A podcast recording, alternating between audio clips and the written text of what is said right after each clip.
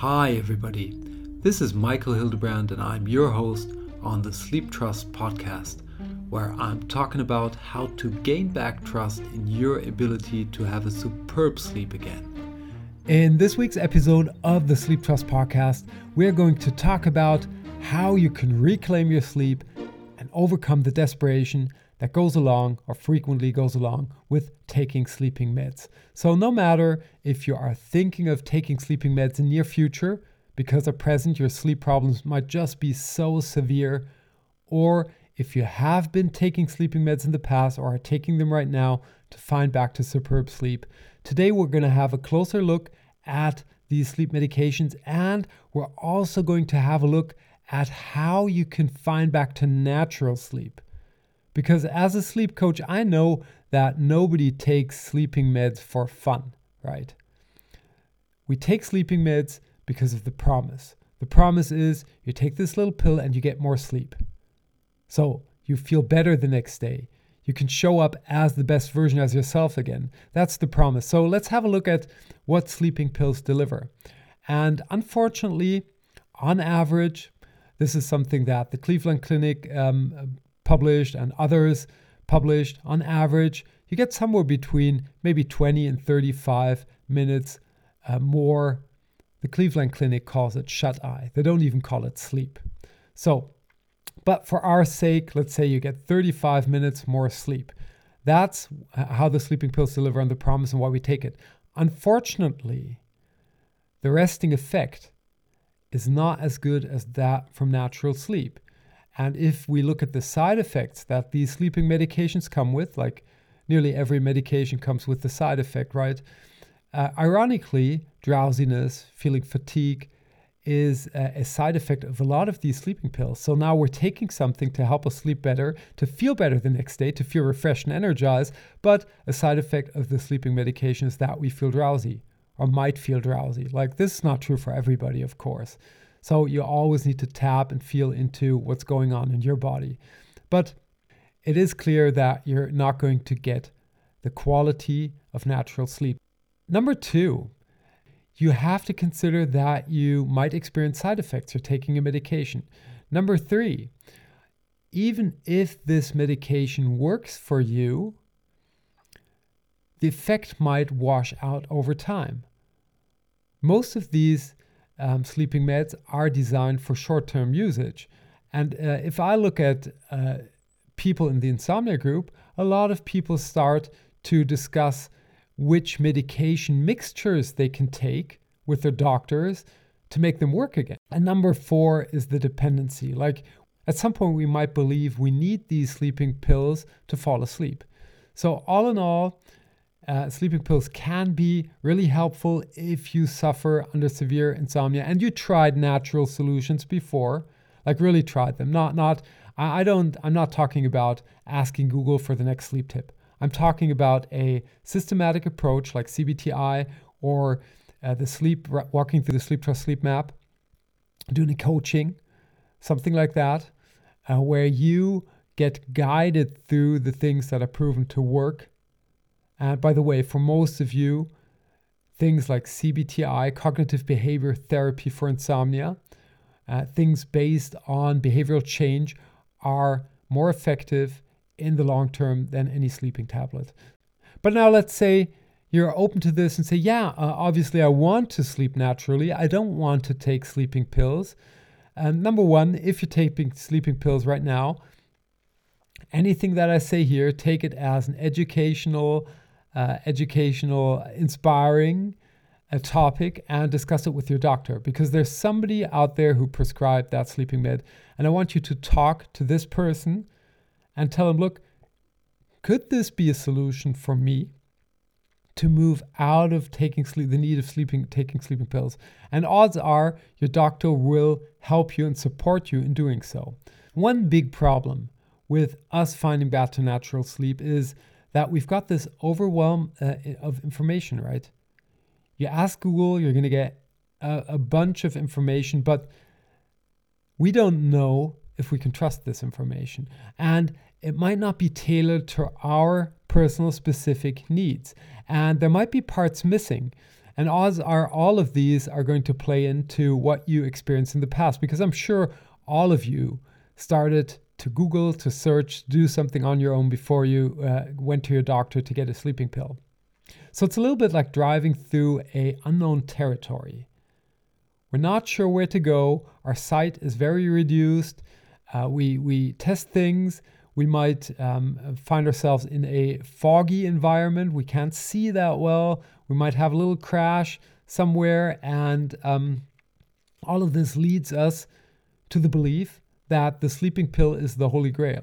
So, in reality, there are very proven steps that will help you out of the state of not being able to fall asleep.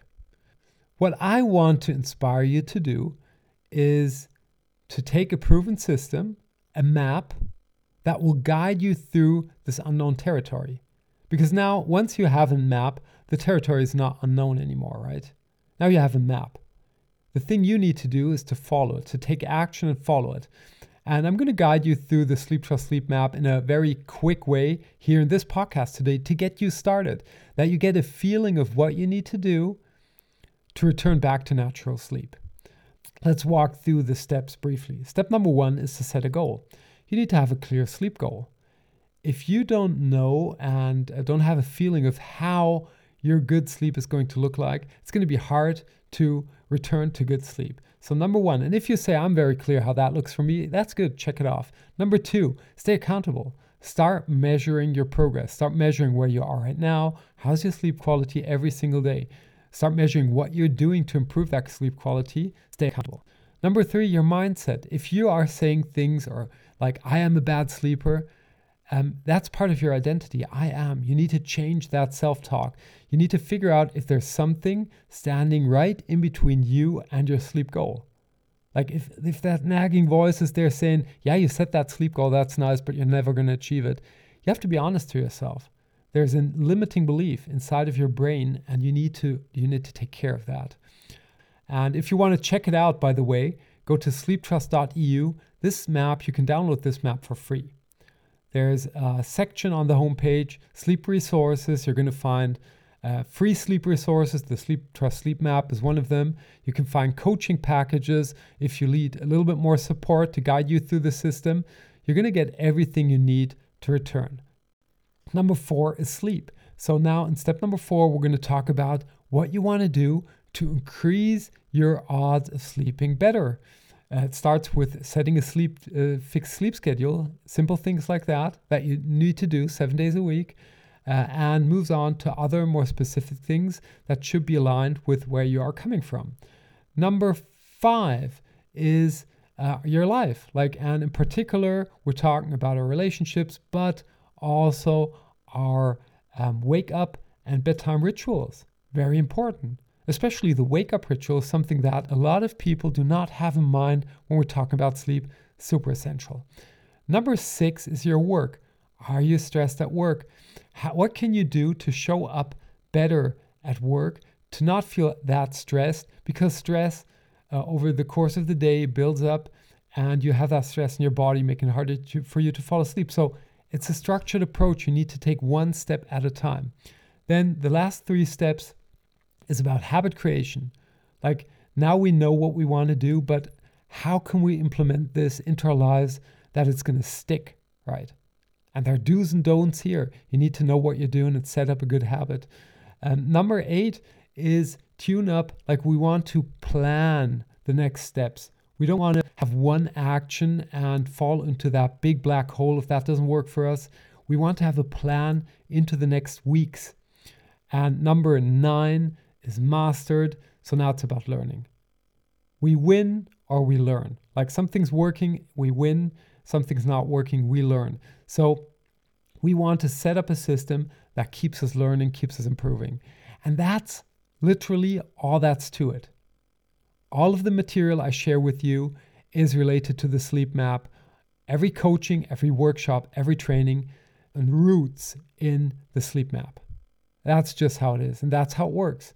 So now you know about the Sleep Trust Sleep Map. You know there's a system out there, nine science based, clear steps that lead you from where you are right now back to superb sleep. And now it's up to you. Like, Are you going to download the Sleep Trust Sleep Map? Are you going to go to sleeptrust.eu into the sleep resources? There's a menu and download the sleep map. Are you going to locate yourself? Are you willing to put in the effort that it takes to move from A to B, from where you are right now back to natural sleep? If yes, I would be super happy to support you. There's a lot of free resources, there are paid resources too. And you decide if you go to your doctor, you can take that sleep map with you and ask your doctor, might this be a path for me to return to natural sleep? And odds are that your doctor will support you. And with that, let's wrap up this week's episode of the Sleep Trust podcast. When it comes to sleeping meds, even though they can be a savior, for most of us, it's better to find a natural solution. Looking at the effects of sleeping pills, please keep in mind that they can make you dependent, that they come with potential side effects, and that the effect tends to wash off over time. So, better find a natural solution as the Sleep Trust Sleep Map and discuss this topic with your doctor. And if you're interested in additional support, check out sleeptrust.eu, move into the sleep resources where you will find free resources that you can download and use, as well as paid support if that's interesting for you. And that's it for this week's episode of the Sleep Trust podcast. I hope you enjoyed yourself and that you tune in next time. Until then, have a superb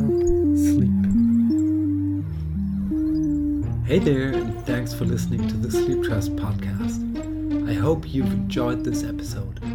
If you want to get further information on this podcast or material that will help you to gain back your sleep trust, please check out sleeptrust.eu. That's sleeptrust.eu, where you will get lots of information around sleep. And here comes some legal stuff. Everything on this podcast is my opinion only, so do not take it as an advice as I am not a doctor, nor have I considered your personal situation. If you feel that you need medical advice, please consider getting an appointment at your doctor of trust.